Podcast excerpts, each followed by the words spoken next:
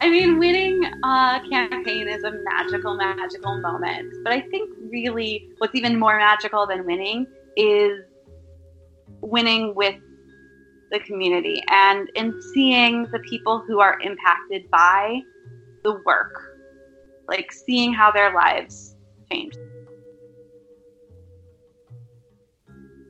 And so the rhetoric at that point was all this no means no, right? Like I said this earlier, um, all this no means no. We were really trying to, to be the yes means yes group that don't, instead of go until you hear stop, it's don't start until you hear yes.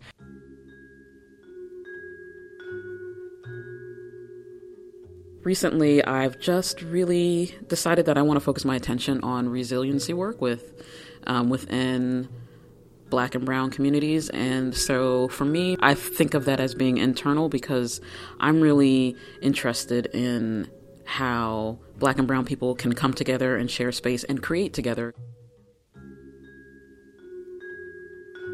I'm watching as he picks up his phone, says a few things, nods his head, takes a few steps, hangs up the phone, puts it back in his pocket. And then I get a text from the mayor that's like, he's voting no. You got him.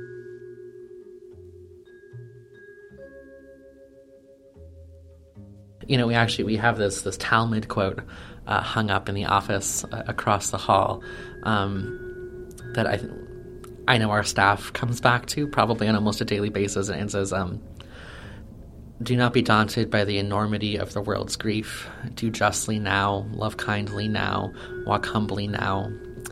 You are not obligated to complete the work, but neither are you free to abandon it."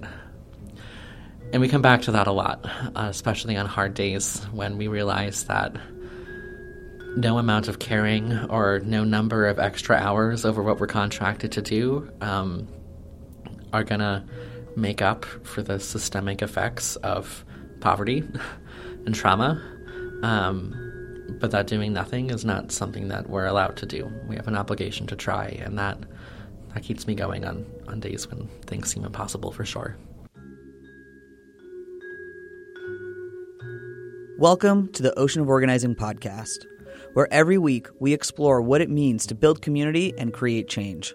Launching April 18th, available wherever you listen to your favorite podcasts or at oceanoforganizing.com.